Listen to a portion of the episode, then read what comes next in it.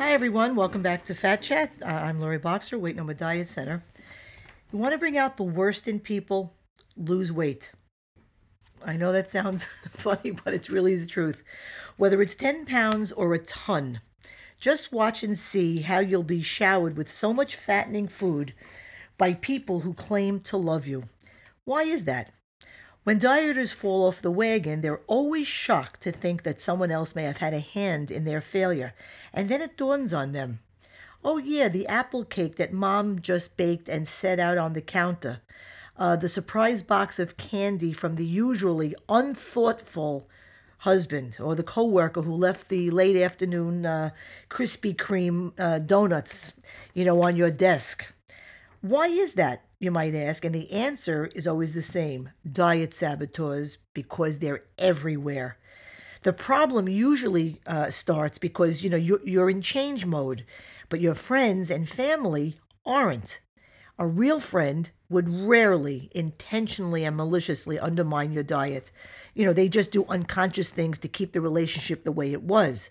A few reasons why they do this are they feel guilty, um, in other words, your success makes them more conscious of the fact that they most probably should lose weight too. But for many, uh, teasing you back to normal with, oh, you're doing so well, a little won't hurt, is often easier.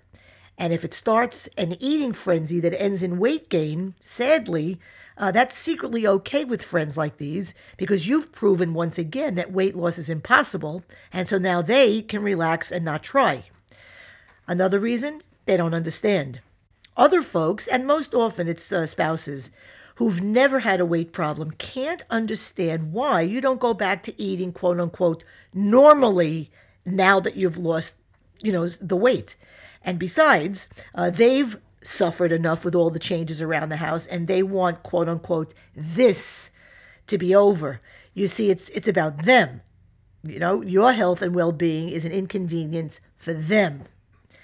A third reason is they miss the old you, or more specifically, the food experiences you once shared with them. Food, of course, is often how we express love and happiness and good times. You know, whether it's baking, you know, cookies for your kids, and of course, eating some together, uh, going to happy hour with coworkers. You might ask, well, how do I politely say, you know, back off, you know, to those I love? And the answer: make friends with the enemy.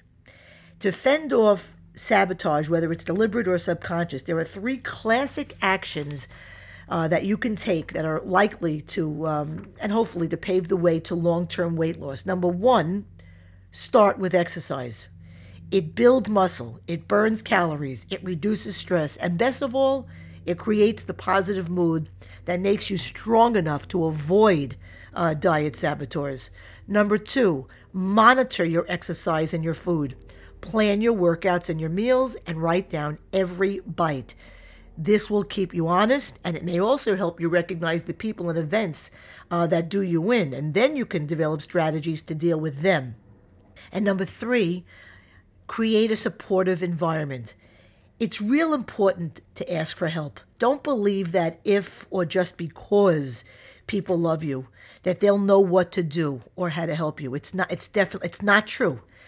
Write a dear supporter letter. I mean this literally. Write a dear supporter letter to those in your life to whom it would best apply and state your needs directly. Be candid. Whether you write it or say it, be specific.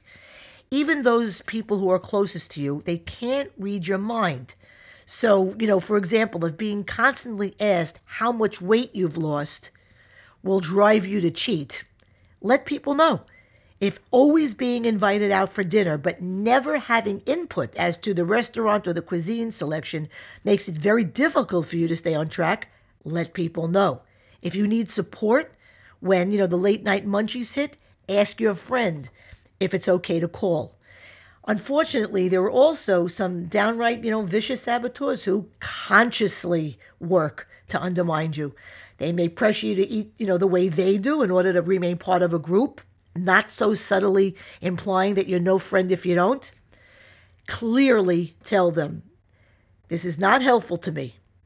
And then they, they can't deny that, they, that they've heard you. And if necessary, you may have to avoid them for a while or find less toxic friends. And if all else fails, you know, you've heard the term call a sponsor. I mean, someone you know who um, will, will talk you through it. Uh, finally, there's the issue of support from your spouse. And this is a big one. I talk to my clients about this all the time. If you've been direct in asking your husband, your wife, or your domestic partner for help, but don't get it, you really may need to seek couples or family counseling. There's no getting around it. A poor response from your partner often suggests that something else is going on. If you're overweight or obese, you already know all the health benefits of losing weight. I don't have to tell them to you. But now you have another good reason to do so. You will learn who your real friends and foes are. And that's my Fat Chat for the week. If you want to keep up with my blogs and podcasts or learn about my business and programs, fees, and answers to frequently asked questions, please visit my website at loriboxer.com. You can also follow me by clicking on the social network icons that you will see at the site. Until next week, I'm Lori Boxer, Weight No More Diet Center, and remember, nothing tastes as good as being slim feels.